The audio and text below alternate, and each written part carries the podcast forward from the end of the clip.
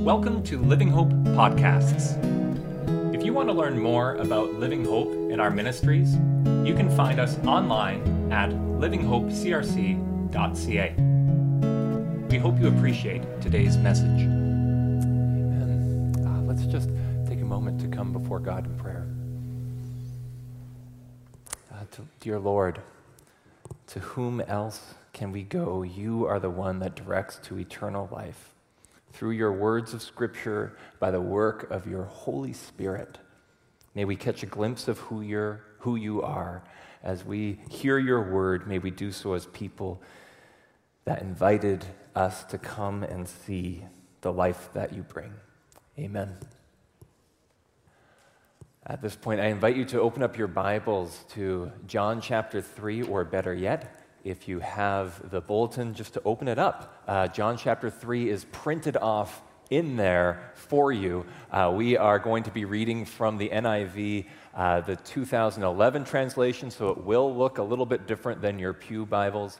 And you'll also note we got some little fill in the blanks here. Um, it's not going to be too intense all we're really doing here in filling out the blanks is, is practicing seeing some patterns that John is doing.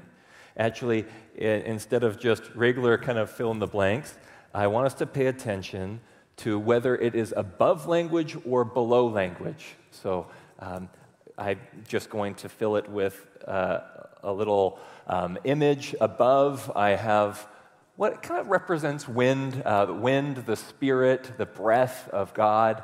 Um, that is going to represent this aboveness, and below, all, oh, that's a bad earth, uh, but that is going to be how I'll represent that as we work our way through the passage. Now, as we're working through the Gospel of John, uh, we've noticed that John uses some of these words very intentionally as he goes along, and he repeats them over and over again. John wants to get this into our heads. We're going to focus in on the above and below because he wants to get it into our heads that we need life from above. When John says light, spirit, heaven, glory, when he uses those words, he wants you to think above, above, above, above. Each word communicates the same thing in John. What is above is life from God, is attached to this eternal life, this everlasting quality to it. Aboveness is deeper and weightier in its substance. Things touched by the aboveness shine, it lasts forever. What is above is able it is able to live into the wholeness that it is made for. So when we think above, we see those squiggly lines, we are to think of flourishing, of abundance. John also wants to let us know that we are limited to belowness, that humanity is kind of characterized by this belowness. And belowness is characterized by these words dark, flesh, and world. And these words too will show up.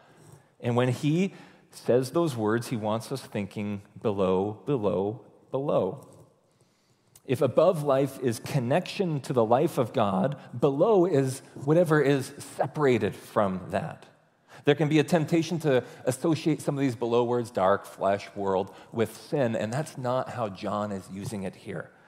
For John, it's simply the opposite of life from above. If life from above is about being able to accomplish, is about being able to do what we need for life, life from below is about inability. You kind of note that. It is inability, it is not being able to grasp life. Instead of flourishing, it is decaying. Far from experiencing abundance, it is frustration in seeking this lasting life. So that's that's the theme that we're just going to be tracing a little bit as we read through John chapter 3 today. Now, to catch us up, uh, to say, like, okay, how, how, has this already been set up in the Gospel of John for us? Uh, we'll just remember how John chapter 1 ended. It ends with this picture of Jesus being the realization of um, a, a dream that shows up in Genesis. Jacob has, has this dream where he- heaven and earth are connected, where above and below are found in this meeting place. And that is then connected to Jesus, that Jesus is the one who is above and below coming together. The very next scene in John chapter 2, we have uh, Jesus turning water into wine, this sign of abundance. He is the one that brings this life that is associated with aboveness. Then, the next part, so we looked at the, the water to wine last week. In between that, there's the scene at the temple itself. So Jesus is at the place where the God from above is meant to be dwelling the very house that is meant to dwell the pre- or meant for the dwelling of the presence of God, the place where above and below meet. Only the problem is at Jesus' day, that temple hadn't been filled with the glory of God again. This is the second temple, and they're just waiting for God's presence to come. And Jesus announces that, that that's not the place where above and below are going to come together, that it's actually through Him. And it's through His death and resurrection that we can experience this life of aboveness for Him.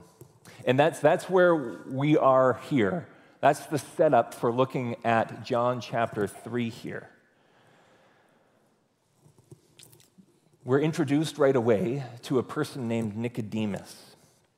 And I want us to understand, too, that Nicodemus represents belowness, uh, uh humanity, life from below. Jesus' words, no one can see the kingdom of God unless they are born from above, define the tone for our passage. And before reading, I just want to make a note. If you're following along in the bulletins, you'll see I put in brackets from above, um, but I'll be reading the words again. And that's because that word can be translated as either above or again. And I want to be emphasizing the above aspect of it I think perhaps a better translation just holds both of them together, sounding something like, Unless you are born all over again from above, you cannot see the kingdom of God. So as we read it, we'll think above where it shows up. Let's read God's word. Now there was a Pharisee, a man named Nicodemus, who was a member of the Jewish ruling council. He came to Jesus at night and said, Rabbi, we know that you are a teacher who has come from God, for no one could perform the signs you are doing if God not, were not with him. Jesus replied, Very truly, I tell you, no one can see the kingdom of God unless they are born again. How can someone be born when they are old? Nicodemus asked. Surely they cannot enter a second time into their mother's womb to be born. Jesus answered, Very truly, I tell you. No one can enter the kingdom of God unless they are born of water and spirit. Flesh gives birth to flesh, but the spirit gives birth to spirit. You should not be surprised by my saying, You must be born again. The wind blows wherever it pleases, you hear its sound, but you cannot tell where it comes from or where it is going. So it is with everyone born of the Spirit. How can this be? Nicodemus asked. You are Israel's teacher, said Jesus, and you don't understand these things? Very truly, I tell you, we speak of what we know and we testify to what we have seen, but still, you people do not accept our testimony. I have spoken to you of earthly things and you do not believe. How then will you believe if I speak of heavenly things? No one has ever gone to heaven except the one who came from heaven, the Son of Man. Just as Moses lifted up the snake in the wilderness, so the Son of Man must be lifted up that everyone who believes may have eternal life in him. For God so loved the world that he gave his one and only Son, that whoever believes in him shall not perish but have eternal life. For God did not send his Son into the world to condemn the world, but to save the world through him. Whoever believes in him is not condemned, but whoever does not believe stands condemned already because they have not believed in the name of God's one and only Son. This is the verdict. Light has come into the world, But people loved darkness instead of light because their deeds were evil.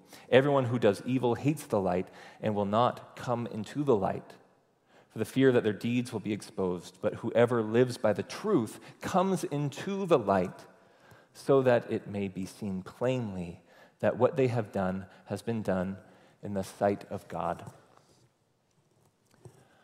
The word of the Lord. Thanks be to God.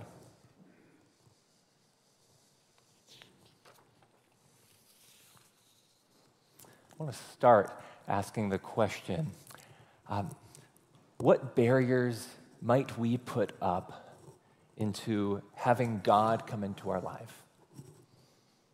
What qualifications might we give to others in, in belonging to a church? What potential barriers might we give ourselves? Do we have a, a set view of, of this is how Christians should act, how, how they ought to be in order for God to work through us? Do we have the sense of, I'm not good enough? I need to clean myself up before God can properly work in and through me? This sort of thing, these sorts of questions ought to be in our minds to understand what is going on in our passage. It shows up with the face of Nicodemus, this person who represents humanity.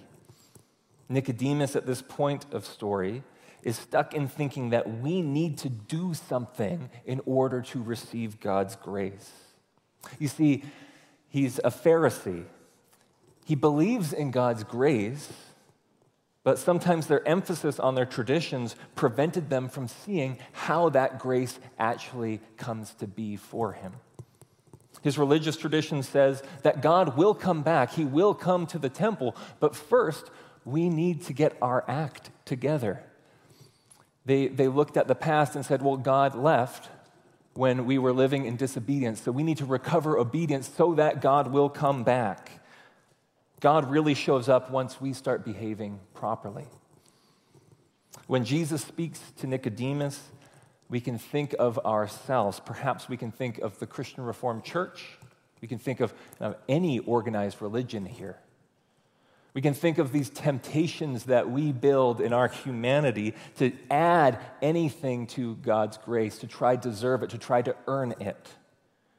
We might think of the church for God to be working in it we need to have certain things for God's grace and blessing, whether it's catechism classes or hymns or contemporary mu- music or n- new programs or different mission programs. And Jesus comes in and he gives a different story here. So, how does this come about here? It begins with this man named Nicodemus who comes to God or comes to Jesus and says, You are from God. And as he does so, we get a sense that he is limiting Jesus to the role of some sort of prophet. He's just someone that is sent from God, and hopefully, he's thinking, well, Jesus is going to get people to live into righteousness so that God will come back. And Jesus cuts right into this. He picks this out right away and says, very truly, I tell you. Now, when Jesus says, Very truly, I tell you, we pay attention. Uh, this shows up three times. Truly, truly, I tell you. So we focus in on these words. Truly, very truly, I tell you, no one can see the kingdom of God unless they are born from above. He confronts Nicodemus where he knows the issue lies. He says, We need this above way of living.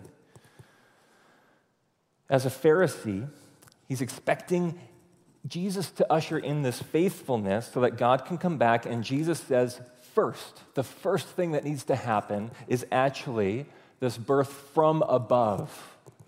Nicodemus, anything that starts from below is just going to stay below. All your efforts towards righteousness, they're going to end with your human led efforts. We need to be born from above.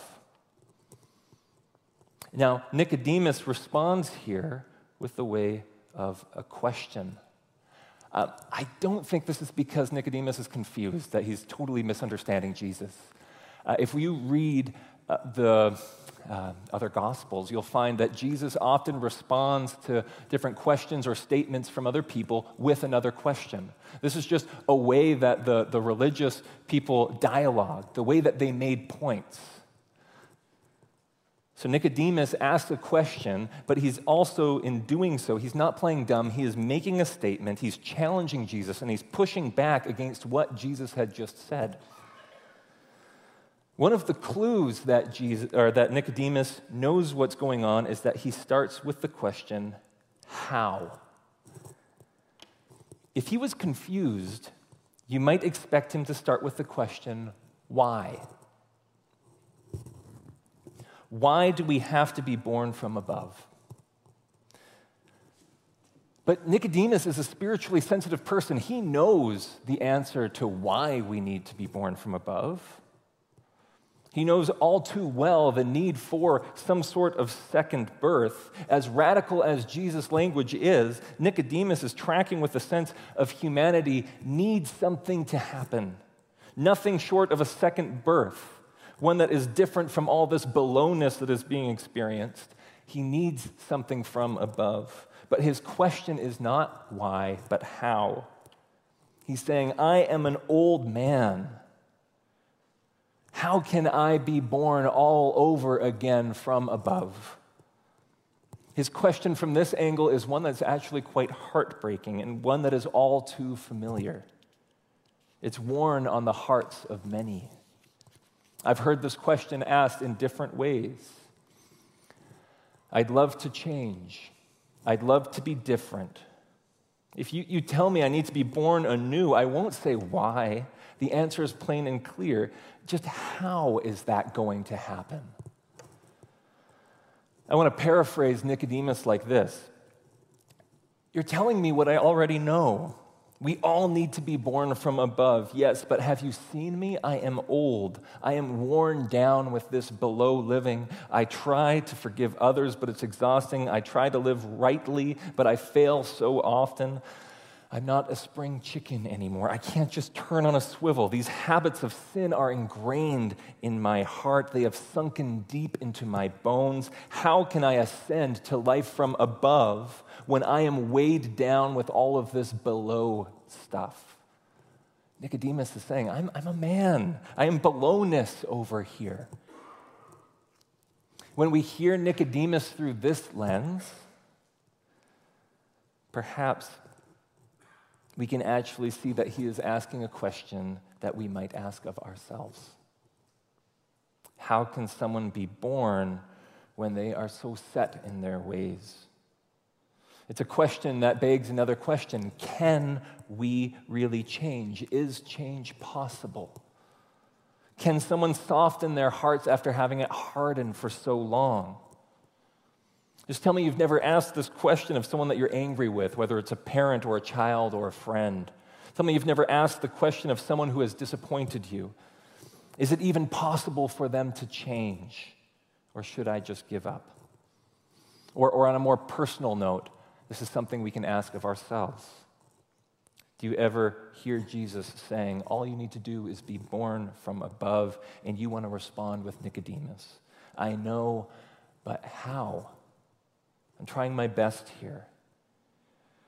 Just how do I do this? I am flesh and bone. The closest to rebirth I can get is going back to my mother's womb. I can't be reborn of the flesh. I can't even do that. How am I supposed to be reborn from above? Jesus, I am well worn in my ways. Aboveness is beyond me. So Jesus then responds with again very truly, I tell you. No one can enter the kingdom of God unless they are born of water and the Spirit. Jesus changes the language here, but he preserves the meaning. Again, Spirit is one of these above type words. He's trying to make it a little bit more clear for Nicodemus. Now, by changing it from above or again to water and spirit towards Nicodemus is saying something that's actually quite clear that we might miss. You see, Nicodemus is not just any old Pharisee. In, in, verse 10, Jesus is going to call him the teacher of Israel. This is someone who is well versed in scriptures. He is well versed in this anticipation of God coming. So it is assumed that when he says, You shall be born of water and spirit, that there is a connection being made to scripture. And that scripture is one from Ezekiel chapter 36. Ezekiel 36 says, I will sprinkle clean water on you, and you will be clean. God is saying to all of Israel, I will sprinkle you clean with water. I will cleanse you from your impurities and your idols. I will give you a new heart. I will put a new spirit in you. I will remove your heart of stone and give you a heart of flesh. I will put my spirit in you and move you to follow my decrees and be careful to keep my laws. Jesus is all but quoting this for this teacher of the law.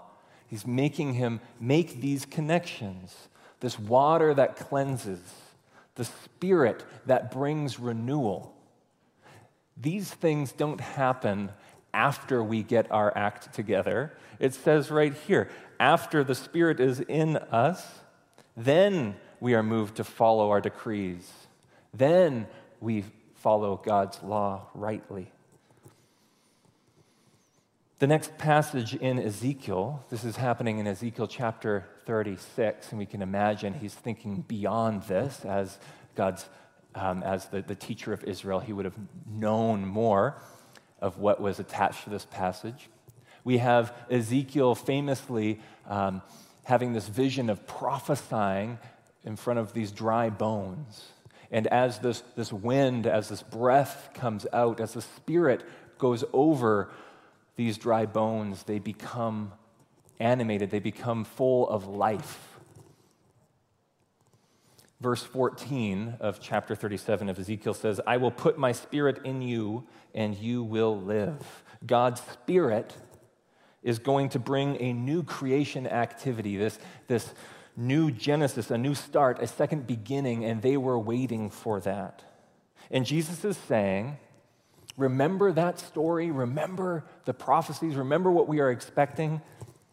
It is not if we behave rightly, then God will come into our dryness, into our decay, and bring it to life. This story is the other way around. The Spirit needs to come first. And he spells this out for us a little bit as we continue here. He says, Flesh gives birth to flesh, but the Spirit gives birth to the Spirit. Life from below can only bring more, belowness, but the Spirit gives birth to Spirit. Above life gives birth to what is full of this abundant eternal life. Essentially, if you want above life, if you want that kind of life, then stop trying to get the things through your efforts, through the things that you are doing. One pastor summarizes it this way he says, Like generates like. Flesh can only do flesh. Human nature can only do more human nature. As creative as we are, we can only generate more flesh. Much of our frustration in Christian living comes from this verse right here. Much of the frustrations in Christian ministry comes from this verse. We're trying to replicate the life of the kingdom of God in the power of the flesh. I don't care how creative you are, what grades you have, how wealthy you are, you cannot produce on our own strength the kingdom of God. Flesh begets flesh. Spiritual life will never evolve from the flesh, however creative we are. I say that with a reminder that later this week we will be doing our first gathering for the Flourishing Communities cohort. Whatever we are doing, it is not about getting ourselves riled up and seeing what sorts of things that we can do on our own strength our own creativity, our own wealth, our own energy to try to produce the kingdom of God. If we come with this expectation, we'll just run into a wall, limited by ourselves. What we need first is a recognition that the kingdom comes from the life that God brings. Flesh can only produce more flesh. And what's interesting here is the call is not that then we need to abandon the flesh and only look towards the spirit. The call as we follow John is that what we need is spirit to come and infuse this flesh with life. Flesh born from above, a new kind of birth. But Nicodemus is still stuck on this, and he's still stuck on this question of how. And we've missed a couple of these above. There's a, just showing that the theme of aboveness is one that Jesus is focused on in this section. Nicodemus responds, How can this be? And Jesus answers, You are Israel's teacher. You, of all people, should know how this happens. Didn't you just hear my Ezekiel quote? Remember the story of the dry bones? It wasn't because they were following the law properly. This new life is not going to fit into your neat and tidy categories, Nicodemus. Water and spirit renewal is coming, and it is coming from Jesus. Hearts of stone will be turned to flesh, water cleanses, and the spirit renews. Just come and see. Expand your vision of what this can mean. Uh, just look at how Jesus unpacks this here in verse 13. He says, No one has ever gone into heaven except the one who came from heaven. This, this above, aboveness life, no one can speak of this except for the Son of Man, except for me. I am the one from above that can bring this above life. And he illustrates this by going back to Scripture. He knows who he's, he's dealing with. He's dealing with a teacher of the law, someone that's deeply familiar with God's word. So then he goes back this time to Numbers chapter 21. You can read it later. Um, but for now, the important details are that it is a story that begins with people complaining to God. Their complaints um, are in the wilderness, and they're essentially beginning a mutiny. They're throwing accusations towards God and towards Moses that signal they've had enough of them. It's time to pick a better leader. However, when venomous snakes come into the camp, they repent. They then come to Moses, this person that they were just rebelling against, and they say, Moses, can you, can you pray to God and see if He will rescue us. And Moses, despite just having gone through this, comes before God, and God, despite having these people just rejecting him, tells Moses to put a bronze snake on a pole. And when, when this is raised, when it is put up, and people set their eyes on it, they are healed. It's sometimes commented that they get this new lease on life is almost like they are being born a second time there. And interestingly, it is on setting their eyes on what is above that has them being healed. He's telling Nicodemus again God's grace can and will come in the midst of our rebellion. What is required, the how, involves lifting up our eyes and seeing what brings true healing. We can almost hear an echo of Jesus talking to his disciples come and see. And that story, as we see here, is just a shadow of a deeper reality. It's a preview of what is to come. You know how God and comes and gives life to his rebellious people? Well, that is exactly what is about to happen through the cross. Come and see and believe and receive life anew. Uh, we, have talked about this already uh, during Christmas. We looked at how glory and the cross were associated. that this moment of the cross is the highest point of the story of Jesus. There's a paradox there. There's something that doesn't seem to make sense. That the moment of the greatest humiliation, the lowest point, the most earthy, the most below, we can think this is the darkest. This is a place of decay. This is death itself. What lower moment could be than the cross? Yet John describes this as the peak, the moment that we lift our eyes to the moment where God's love is on display for us. What the world thinks lowest, God, through Jesus, makes highest. This is the event that he's pointing towards in the crucifixion when he says, lifted up about the snake, and makes that connection to the Son of Man being lifted up. He's talking about this new type of healing that comes through the cross. And he'll use lifted up two more times in connection to the cross, once again in John chapter 8 and another time in John chapter 12. He'll consistently point to this as an upward thing, as something that brings us life from above.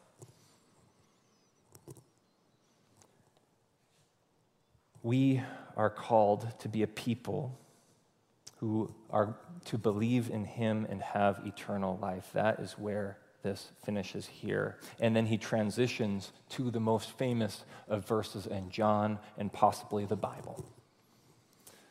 We remember that, like this Numbers story about the snakes, God loves his people so much, even though they rebel against him. John's phrasing is that God so loved the world. God loves this world in all of its belowness.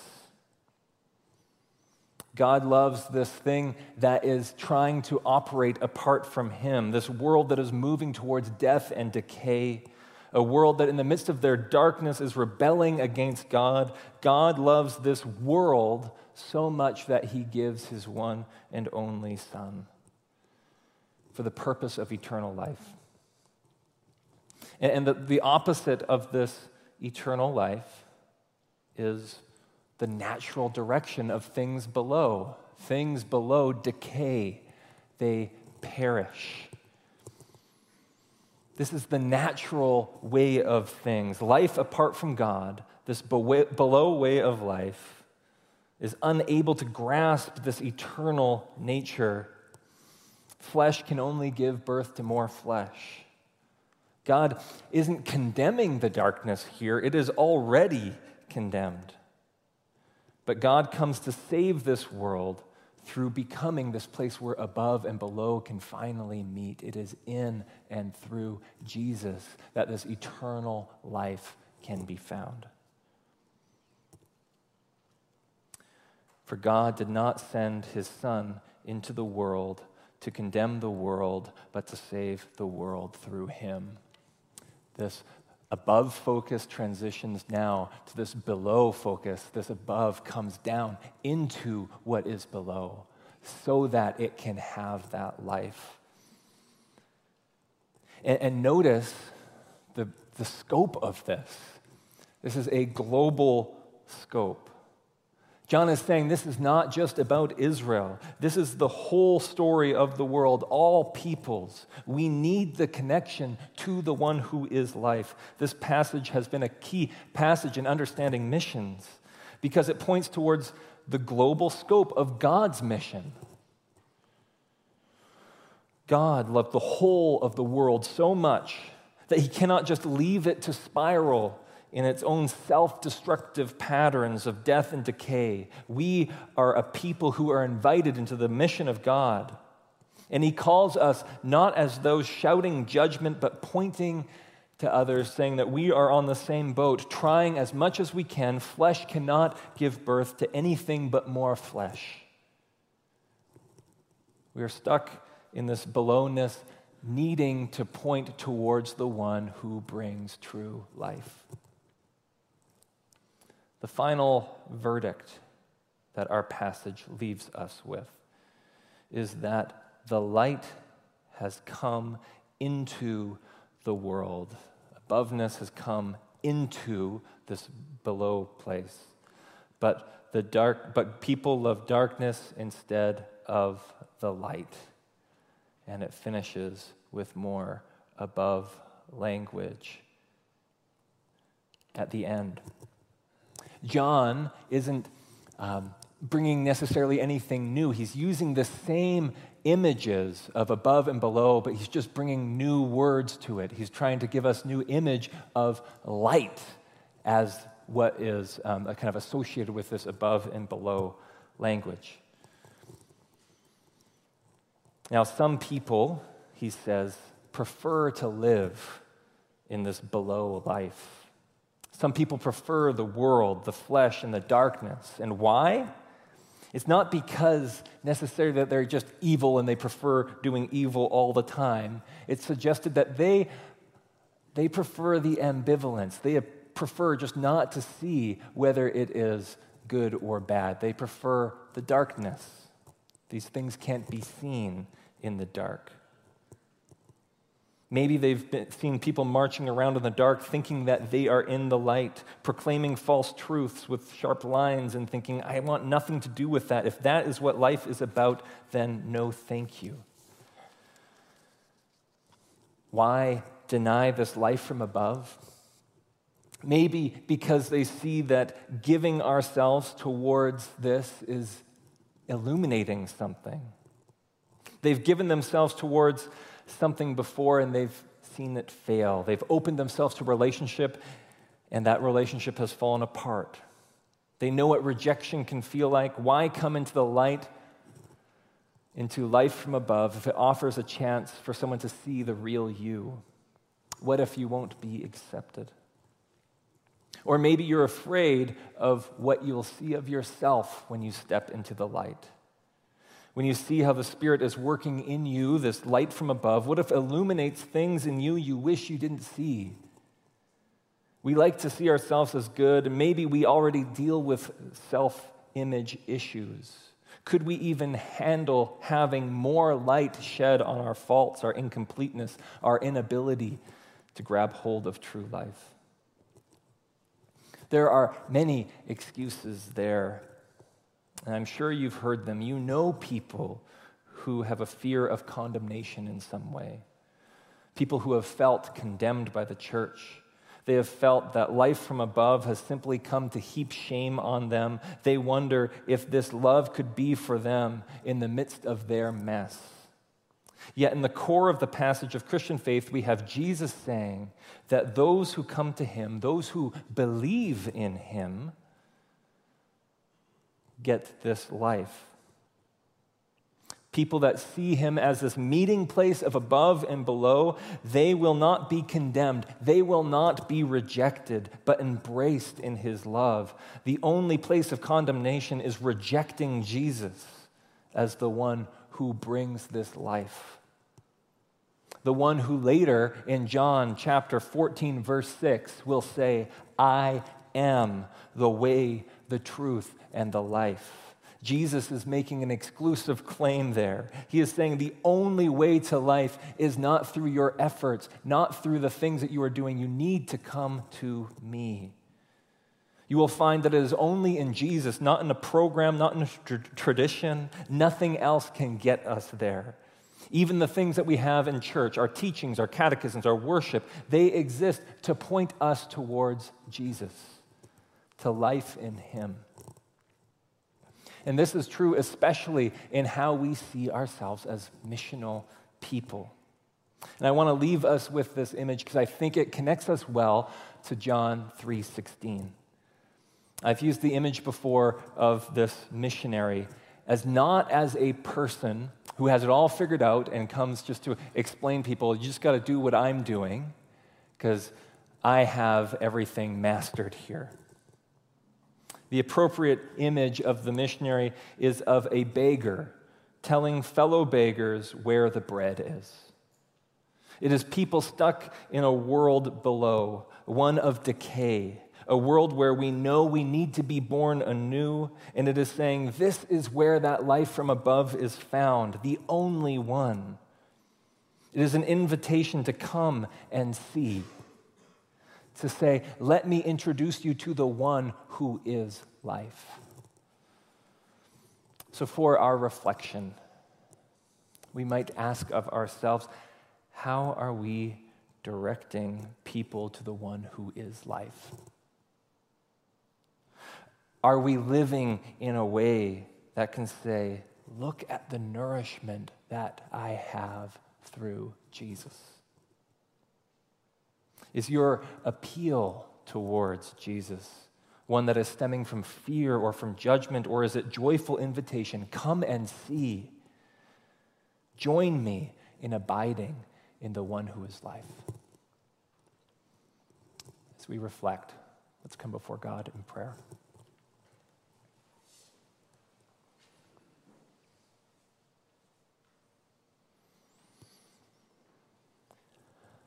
Dear Lord, often we feel like Nicodemus.